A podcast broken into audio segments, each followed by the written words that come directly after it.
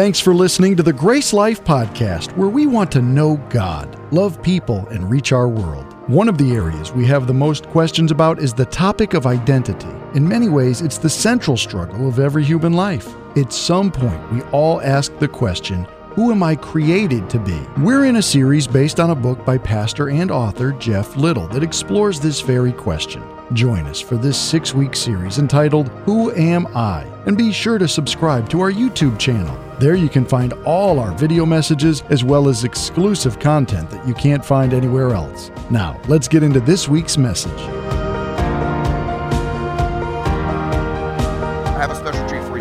You this all along. We've been in this Who Am I series. If you're a guest here today, we are so glad that you're worshiping with us today. We're actually wrapping up a series. We've been doing a series answering questions that just burn on the human heart. Who am I? And, and what comes out of that? Who am I when I don't measure up? Who am I when I failed? And we've done a, a five different topics. Today, we're going to close out the series with the author of the book that we've been doing, uh, Pastor Jeff Little from Milestone Church in Texas. And before we go on, I just want to tell you guys a little bit uh, about Pastor Jeff. He started the church with just a couple of, of people in a living room in 2002. Now there are about 7,000 people in one of the toughest places to start a church, in my opinion. And by that, I don't mean like it, it, it's all an atheist world or anything like that. What I mean is all of the greatest pastors and churches have churches across the street from him. The toughest, I don't know. I mean, what, what were you thinking? Like, I'm going to start a church across the street from everybody that's on television. So if he can do that, I just tell you that says a lot about him. But here, here's another thing. Uh, I've known Pastor Jeff for a couple of years, and, and about a year ago, uh, we were getting ready to do this build. We were in the process of this building, and some things didn't go the way that we wanted them to go financially. Many of you have been hearing about that over time, and, and, and the good news when 2018 ended, so did all of our uh, being behind. Wasn't that cool? Uh, God met all of those needs before the year ended. Yeah, you can clap for that. But when, when I was asked, asking Pastor Jeff for some advice about a year ago, he actually called me back and said, Hey, you know what? Milestone wants to stand with Grace Life and be a part of it. So here's the thing uh, I'm not going to give you numbers, but I'm going to tell you this. Pastor Jeff Little and Milestone Church were the biggest supporters of Grace Life outside of Grace Life during that season. And so, what that tells you, what that tells you is today we've got family in the house. Got his son Caleb right here. So if you would help me give the best Grace Life welcome we can to Pastor Jeff Little, everyone.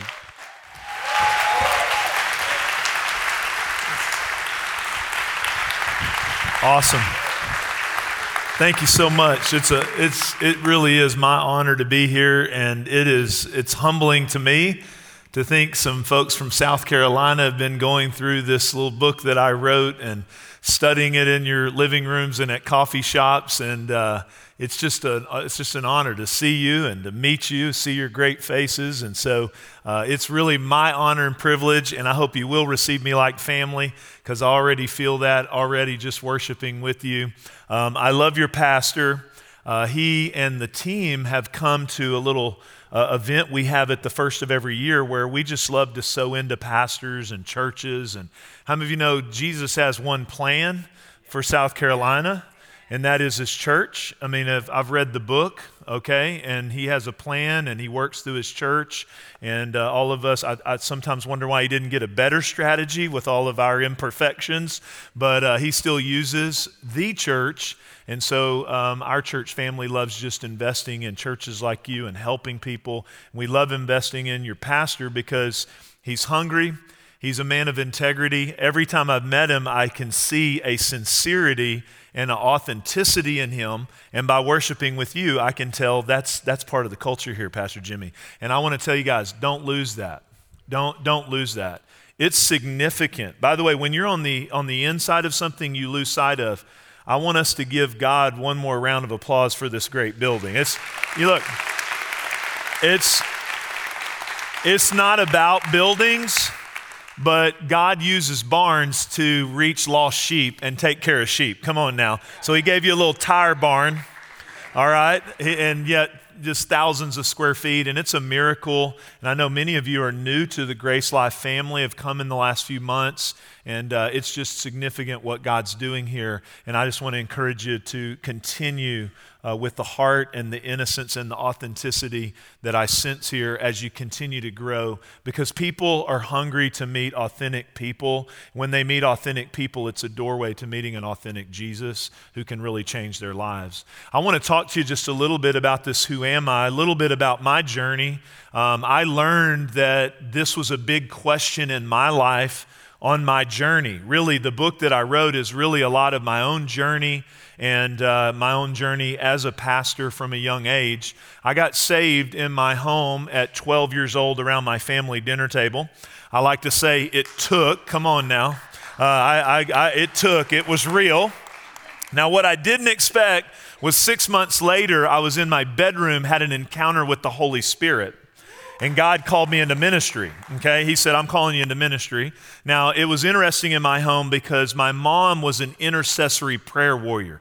Come on now, how many of y'all thankful for the moms and grandmas that prayed us all into the kingdom? Most mornings I woke up, my mom was there, had her prayer journal praying for us kids. My dad was an engineer, pocket protector, mechanical pencil. Come on now, anybody know anybody like that? Had a drafting table in the house, you know, and so 12 years old, you know, I had this moment with God. I walked out into our family room, had a big crocodile tears in my eyes. I said, I think I'm called to ministry. My mom said, Thank you, Jesus. I knew it. My dad said, Sit down, boy. We need to diagram this for a minute. Hold on a minute. We need to find out what's going on. In my home church, I love the next generation because I believe you don't have to wait to be great. In our children's area, I have a sign that says you don't have to wait to be great. You can be a great kid. God in the Bible, we see that He uses people at all stages and He'll use young people. 16 years old, my pastor started letting me preach. So I didn't know this, but then I went on to Baylor University. Now, some of y'all don't know about that. Y'all got the Gamecocks here, all that kind of thing. This is Central Texas, the Brazos River and we call it Jerusalem on the Brazos at Baylor University. It's that God's presence dwells there. I just want y'all to know that. So, so I went there, and, uh, and, and at 21 years old, I was the youth pastor in a church, and the pastor decided to get a master's degree in history, and he left the pastorate, and there I was, the youth pastor, started preaching. I became the senior pastor at 21 years old. Just crazy. Now, I didn't say I was a good one.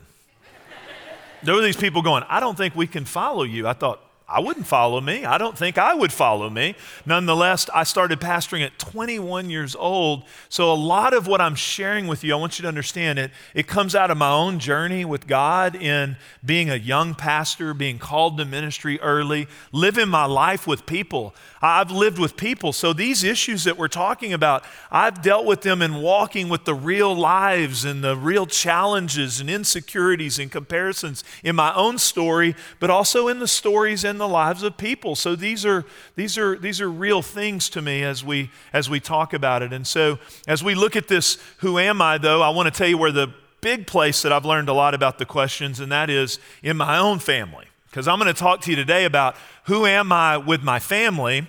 Well, I'm in that with you, okay? I'll show you a little picture of my family here. Here's my family. Um, I got, I got a, a, a, whole host of them now. I got my oldest there, the blonde there. She's my daughter, Hannah Grace. She's a freshman at Baylor now, so she's in college. My son, Caleb, he's actually on the front row here. Very proud of him. He's a senior. He's about to go and study to be a missionary, so he's looking for anyone who wants to be on his support team today. He'll be taking names and numbers from anyone that wants to join him. But uh, anyway, that's my son, Caleb. Caleb, and then my other daughter there to my right, there on the bridge, your left, that's Lauren Elizabeth. She's in junior high.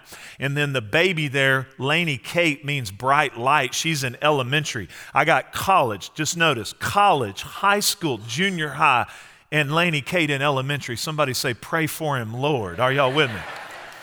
Okay? And, I'll tell you, talk about, I know one week you talk about insecurity, talking about who am I. Nothing can create the level of insecurity. You know, you these, these little things are born, and you're just like, what do I do? You know, I'm responsible for this human life. My oldest, and I've found that it just continues. Some of you have kids at different ages. It doesn't end. The, the, the concerns, the challenges doesn't end because my daughter there that I showed you, the blonde, she's in college. And, and I remember the other day she drove off from the house. By the way, when they drive away in motorized vehicles, I'm telling you, that's the scariest thing. She drove off, and there I was. I become my dad. I'm standing on the front porch. I got my shirt off. Don't picture it.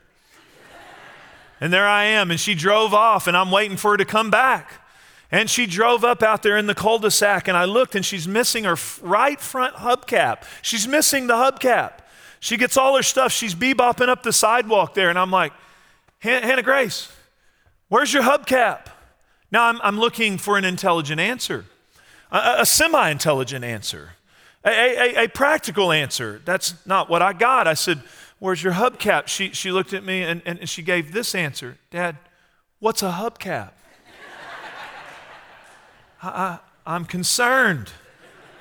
I, I'm concerned, okay? So, so sometimes we're dealing with things, and we've learned this in this Who Am I series. We're dealing with things we don't even know the right questions to ask, but we do know this we're asking the who am I question. We're always asking it. We don't like to admit that we're asking it. And why is it significant? I know you guys have been in your homes and you've been studying and you've been thinking about this. I want to make sure this last week we really anchor this so that we can carry it forward. Because this who am I question is so important. Because how you see yourself, it begins to shape what you believe. It begins to be the movie picture that you watch every day. And what you believe will dictate how you act. And how you act will form your habits, it will form your patterns for life. And those patterns and habits will form your future. So it all starts back here with this understanding of who am I really very important. I saw this in the life in this series. We've, we've done it in our church, and lots of churches like you have done this series. So I've, I've got sort of just a different, I got a whole host of testimonies, but one that really, really touched me is this lady named Crystal. She, she had a major, major moment where she was in a car accident. Her name is Crystal Riggs, and she woke up after this car accident in ICU did not know what happened, but she had been burned on a big portion of her body her neck, her arms, her shoulder. She spent 45 days afterwards unwilling to look in the mirror. She didn't want to look in the mirror because she just was so ashamed and she knew she was burned and didn't know what, what would happen in the future. But in the middle of that, after having a place where she gets some healing, she goes to church and she comes during the Who Am I series. She gets saved, she gets water baptized, and then she begins to shape her understanding of who she really is through the Who Am I series. After that, which is what happens when you really get changed and you really possess the truth, and this really becomes part of who you are, you give it to someone else. And that's what I'm going to ask all of you to do. Give this away that you've learned because so many people are struggling with it. And she reached out to us and said, Hey, I'm so impacted by this, have been so impacted. I want to go into hospitals and burn units, and I want to do Who Am I Bible studies with people that are struggling with burn issues. And so we, we, we have supplied for her all the books that she wants for free to do these Bible studies and burn units. I want to talk to you today a little bit more about who am I, but I want us to think about it in the context of family, these very important relationships. And, and, and the, the way a culture is today, by the way, it's more intense, this who am I question. And, and we don't, again, we, we hide it a little bit under the surface, but, but, but dads struggle with the who am I question. Dads are facing this pressure. And when we start talking about even the home and family, I'm very excited, Pastor, about your new series.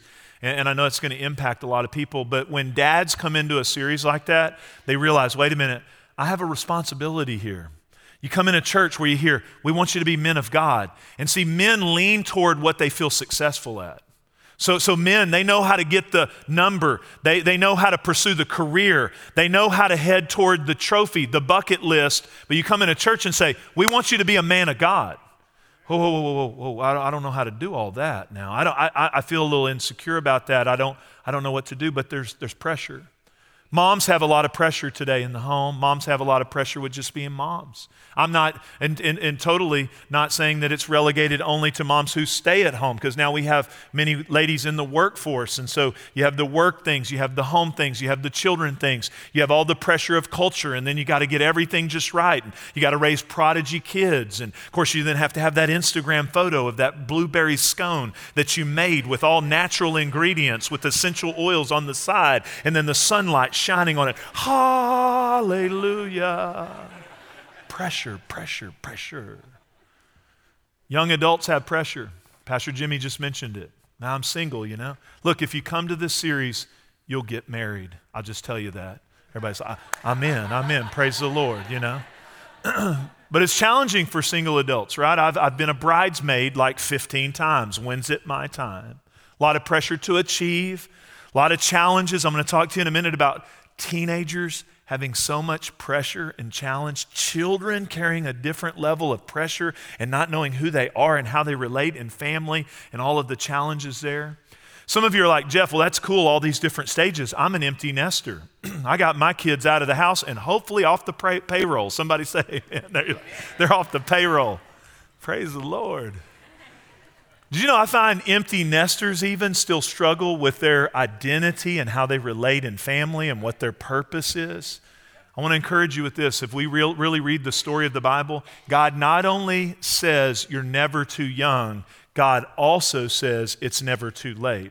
80 years old, Moses walked into his destiny. All kinds of people. So you have a purpose and a role. And by the way, in a church like this that's wanting not just to build a gathering, but a spiritual family, those of you that are empty nesters, can I encourage you with this? You're like, I feel a little bit guilty because I would have done some things different in my own home. Well, here's the cool thing about being in a church that builds spiritual family. You get even some other opportunities to help us with all the places that you messed up. You get some other opportunities for young adults that are coming in this church who need parental figures, who need spiritual moms and dads. We need you in the game. It's not time to retire and go live on a beach somewhere. The kingdom of God needs you to be a part of what God's doing here all different phases and stages, we still ask the question, Who am I? I'm going to ask you to open your Bibles to Genesis. If you've never opened the Bible, that's the first book. You're in luck, okay? First chapter, okay? I'm making it easy for you, okay? Genesis 127 and 128 as we look at this foundation of who am I in my family, okay? Now, I know when we say family, that's a painful place for a lot of people, okay? As painful as it is, we're still all designed for it. We all still want it. We're all born into a family. We don't get to pick the family that we're born into. We get brought into this thing. Then we have a longing for a family. We spend money. We pray prayers. We go on dates. We try to find our soul mate. Whether that's real or not, we're trying to find this perfect one. Are you with me?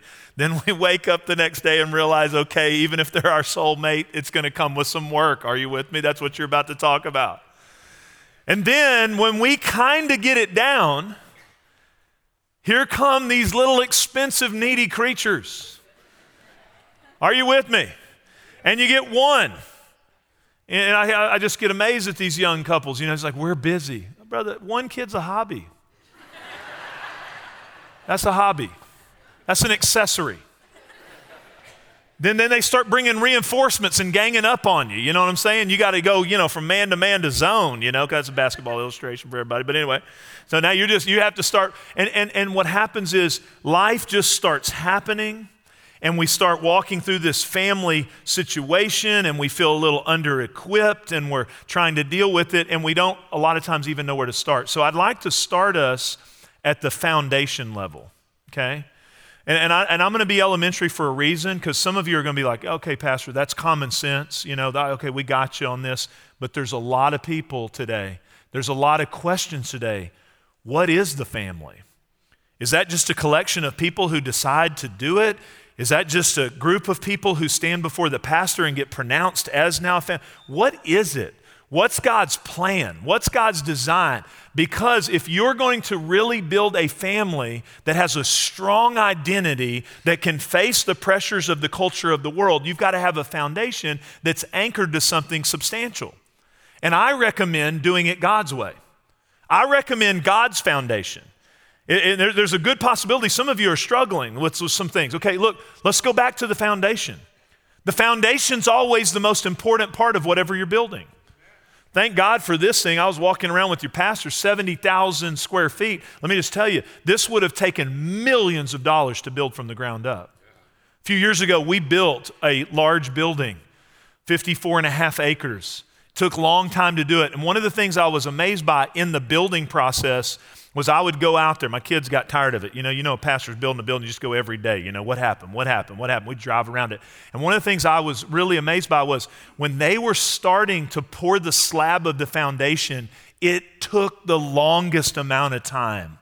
They were injecting water out there. They weeks of injecting water, getting the soil right, taking samples. There were soil sample companies that stayed on site to daily test the soil to make sure that it had a good foundation. And so it is in your life.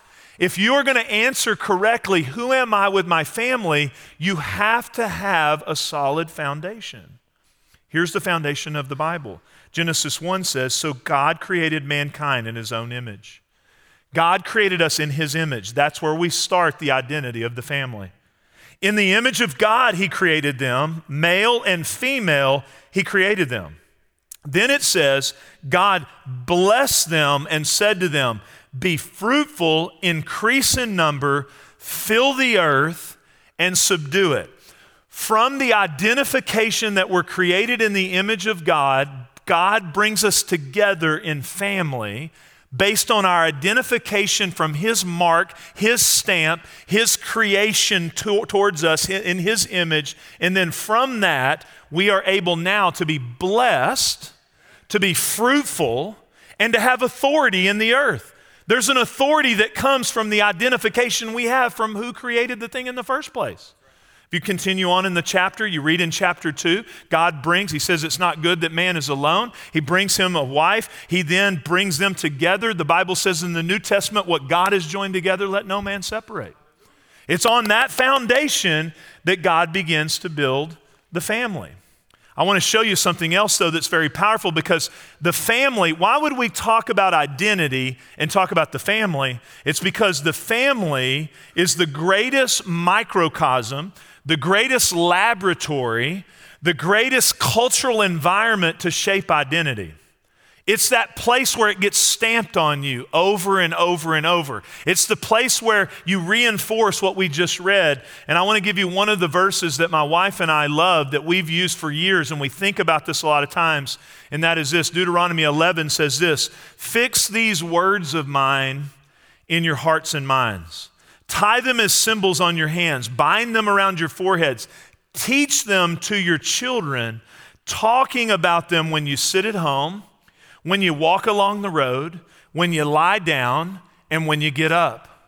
So when you start getting anchored to God's foundational picture, for the home, for the family, for your identity in Him, brings you together. You begin to get His principles, His precepts, His foundation. Here's what I want to encourage you with. When you walk along the road, when you're in the car on the way to school, when you're living out life, when you sit at home, you begin to reinforce that foundation in that culture, in that environment over and over and over. And it builds strength. Because I'm going to tell you, building family is a full contact sport. The devil's coming against every single part of it.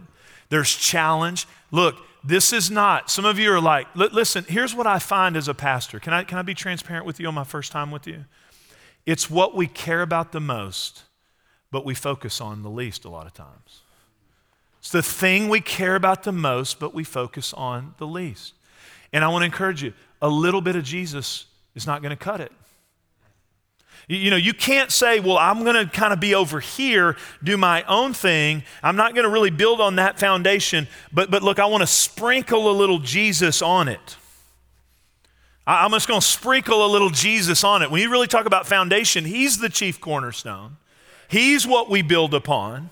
He's what we're trying to anchor to. So it's not a little sprinkle Jesus, it's I've got to go full on, full in with Jesus. That's, that's the number one thing. If you sat with me for marriage and counseling and helped me with my home, my first question would not be techniques.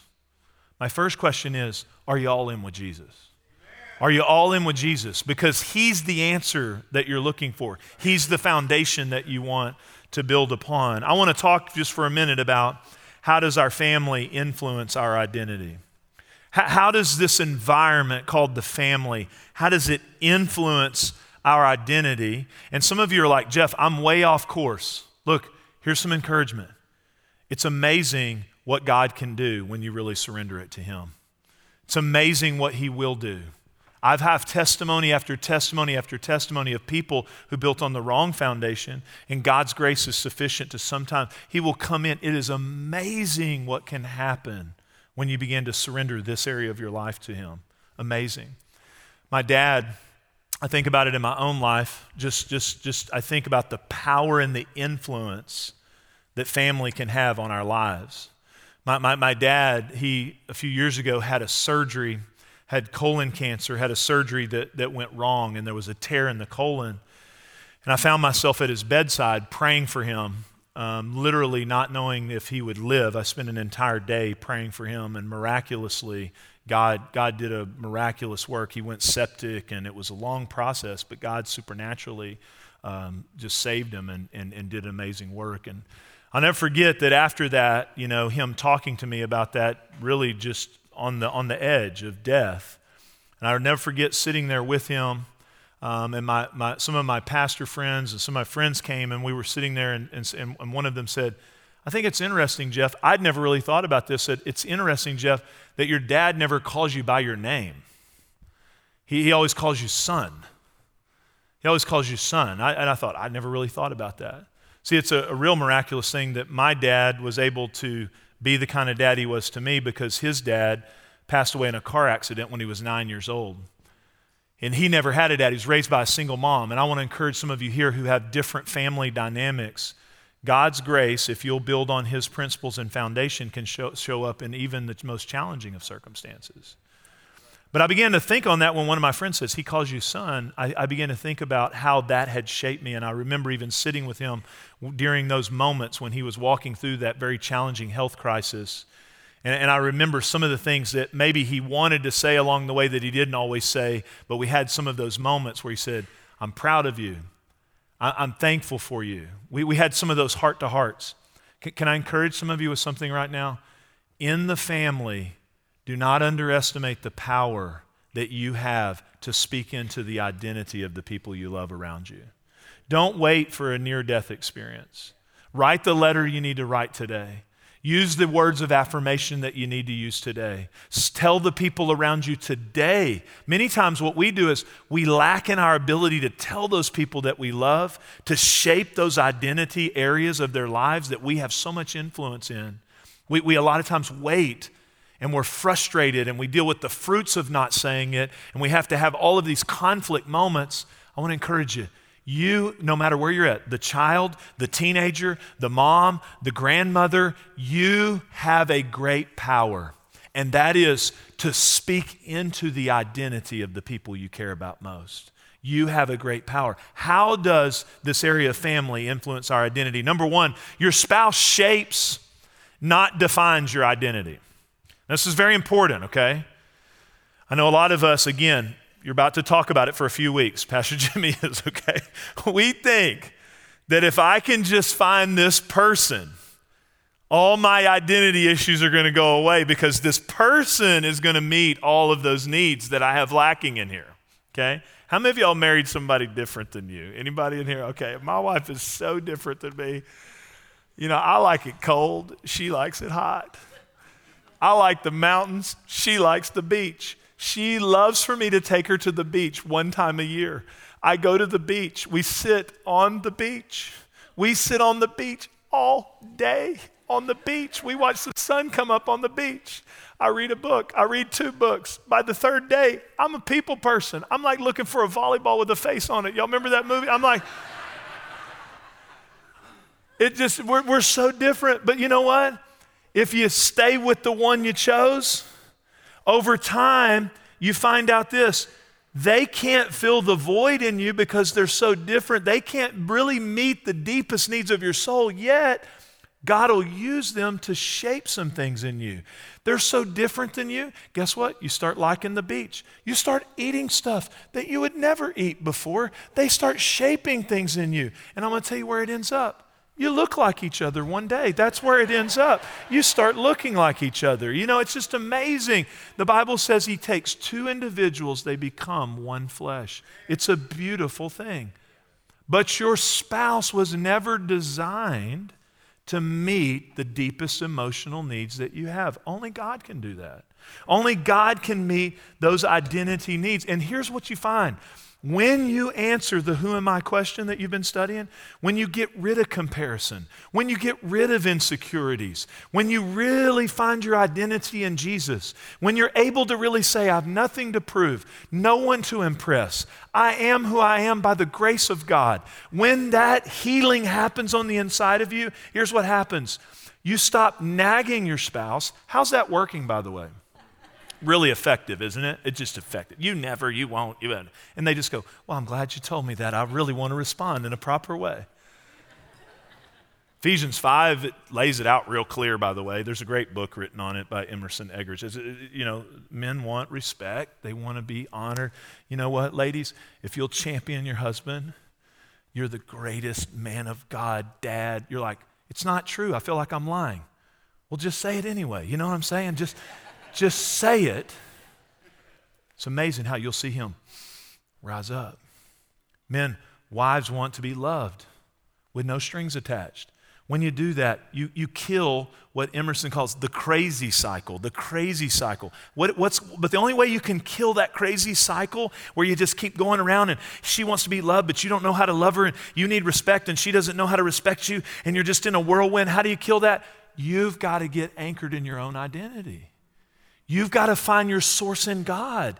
Then you can offer that to your spouse. Here's number two. Number two, we'll talk about children. God entrusted parents with the primary responsibility to help their children discover their identity in Christ. You're like, what do I do with these little people? Well, of course you instruct, of course you nurture, of course you correct, direct, help, take care of fix lunches, go to ball games, change diapers. But I want to give you a target for some of you that may not have it. Don't just parent your children, disciple your children. Disciple your children. You go, what does that mean? Disciple. Well, again, that's just d- d- discipleship is a principle of, of learning and coaching and, and modeling. And, and, and you say, well, what do I do? Can I give you just one target? Help them discover their identity in Christ. Help them get to the anchor place that you found in Jesus. And by the way, why is marriage so important? Because as two people walk that out together, they create a stability and a place for children to live under the covering of that atmosphere and that environment. I want to encourage you with that because you have such a huge effect on your children as you do that. And, and, and I want to give you just one little parenting. I could talk about it forever, and we don't have time. But, but one little thought use non confrontational moments with your children to be intentional about this. Did you notice what it said? When you walk along the road. When there's not a catastrophe, when we can't get to church because somebody lost their sock, not when there's a major family blow up, right? Not in the tense moment. You never, you should. In the non confrontational moments, some of you parents of young children at their bedside at night when they're little, they're the most vulnerable and open to say words that shape, that come down in there as seeds and shape their identity.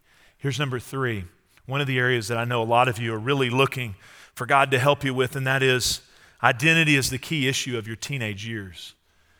And I'm going to tell you, it's always been challenging to be a teenager. It's probably more challenging than ever. Technology has changed the game. Technology has changed the game. I struggled with writing this chapter because I'm still raising kids. In fact, I think it's harder for pastors today, many times, to talk about children in that area than it was even for pastors 15, 20 years ago to talk about money. It's an area where people are struggling and pastors are in the fight and they feel challenged by it and no one has the corner on the market and we're struggling with how to speak and talk about it and deal with it and we know that you're dealing with it. I struggled with writing the chapter because I didn't want to come across as an expert, but I felt the pain of so many people. In fact, I took this chapter I went to our local high school. I invited a cross section of kids to the library. I sat down at a table and I started asking them questions. Two to three minutes into the conversation, I was weeping. Listening to their pressures, I was like, Tell me what you're dealing with. And I'm thinking, Wow, I'm not that old, but you're dealing with stuff I didn't have to deal with. You know what? We left our problems at school. We went home, played with a stick. What are we going to do? Go outside and play with a stick? Okay.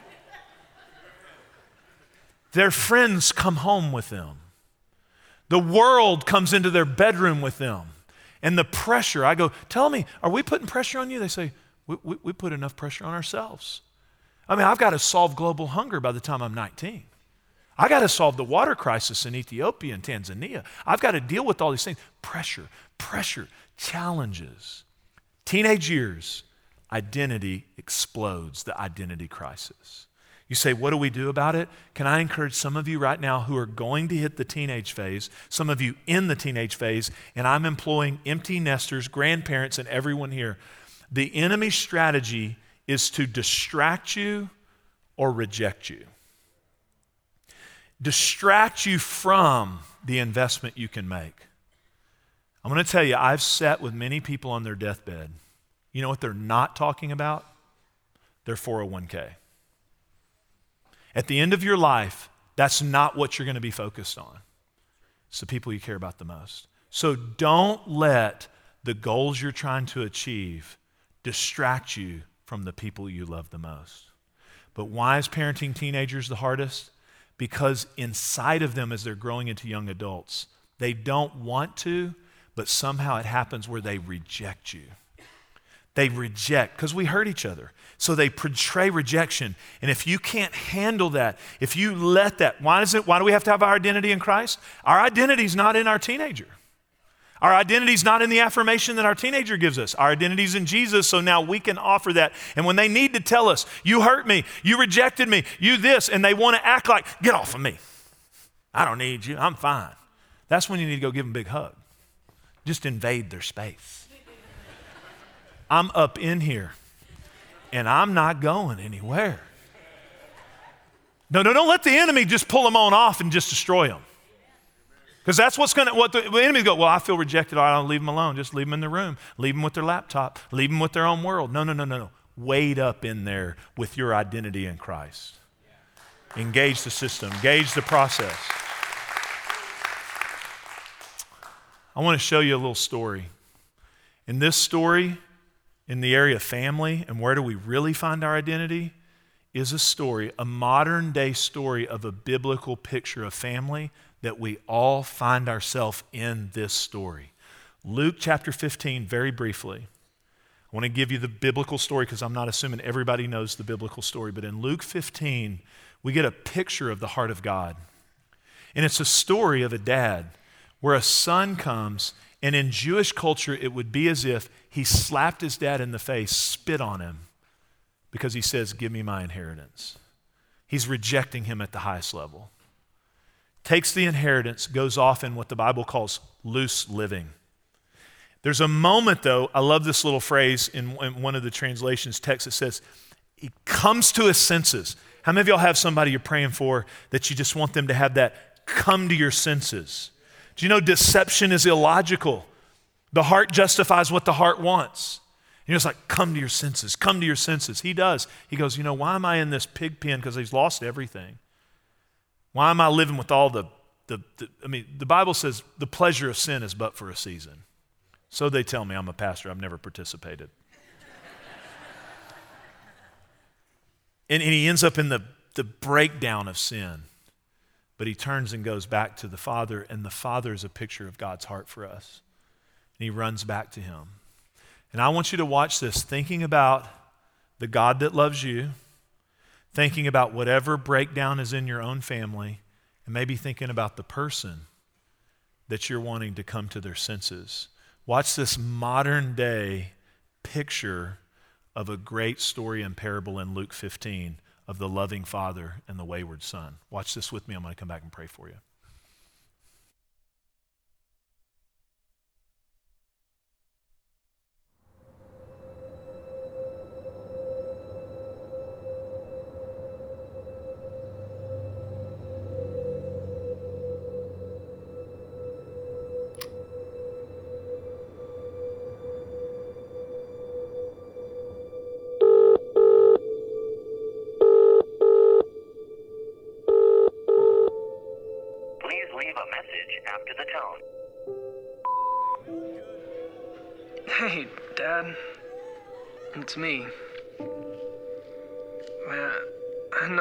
Long time since we talked. I was, you know, I was kind of hoping you'd answer, but um,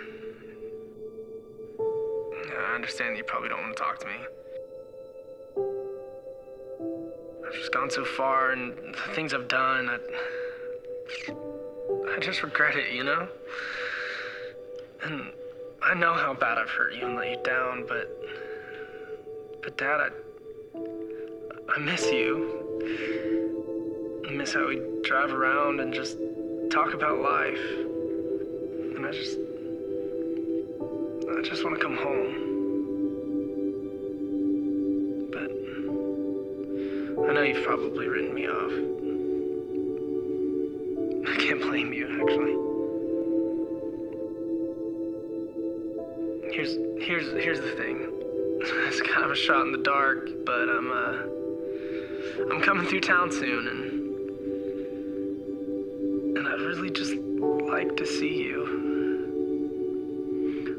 I can't just show up at the front door like I used to, but but if you want to see me, just hang a small sheet out on the porch.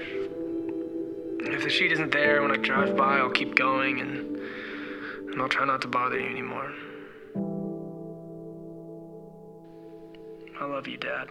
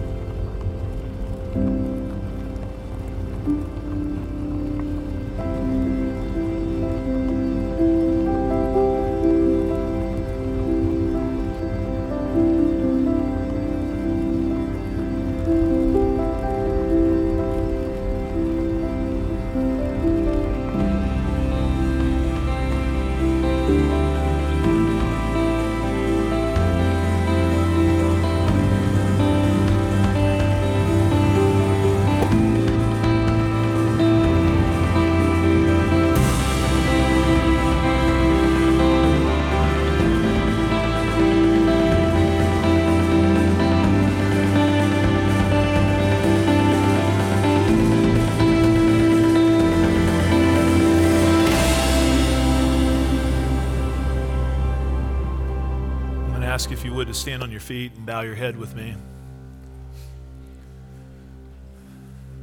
Every head bowed and every eye closed.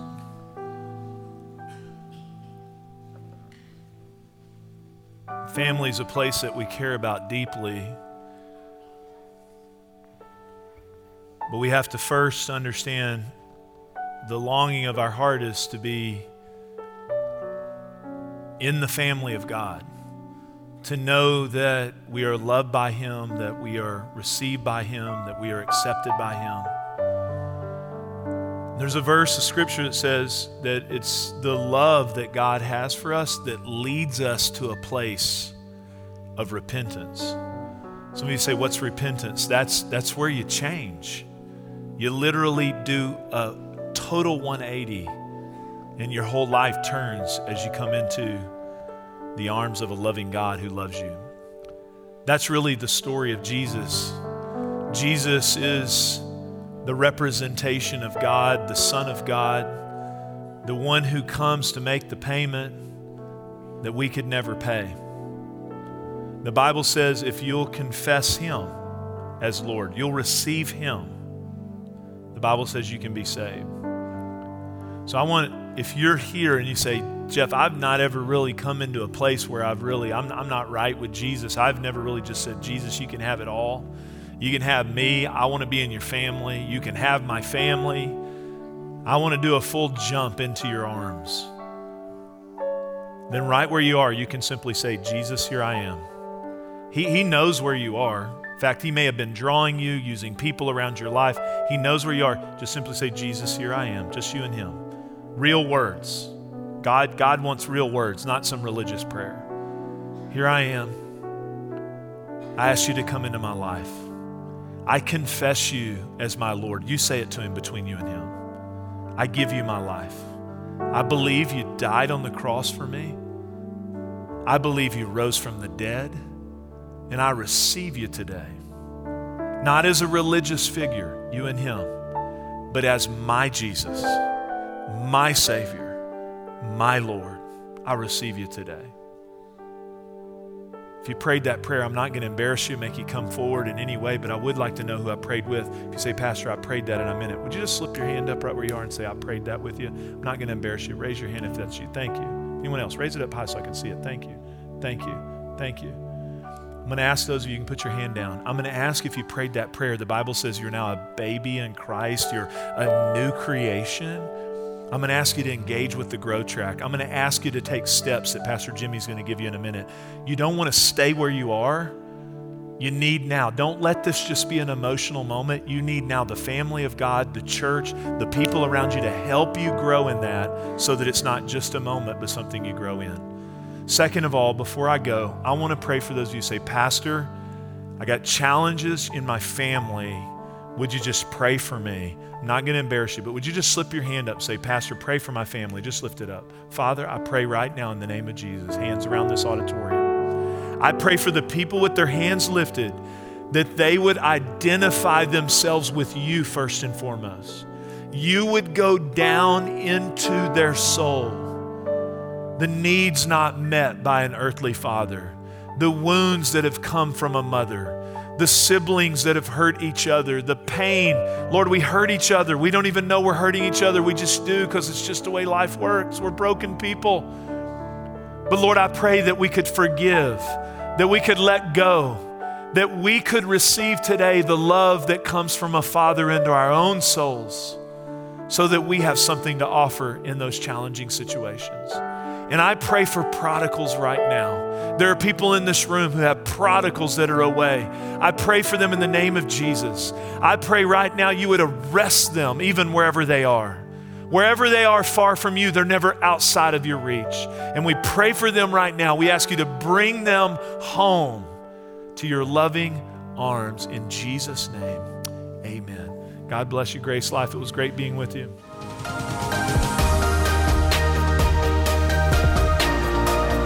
Thank you for joining us for this week's message. If you've made the decision to follow Jesus, congratulations. It's the best decision you'll ever make. If you've been impacted in any way, we'd love to hear about it. Head over to gracelife.church/resources where you can share your story and find other tools for following Jesus. We hope you go out and make Jesus famous in your world.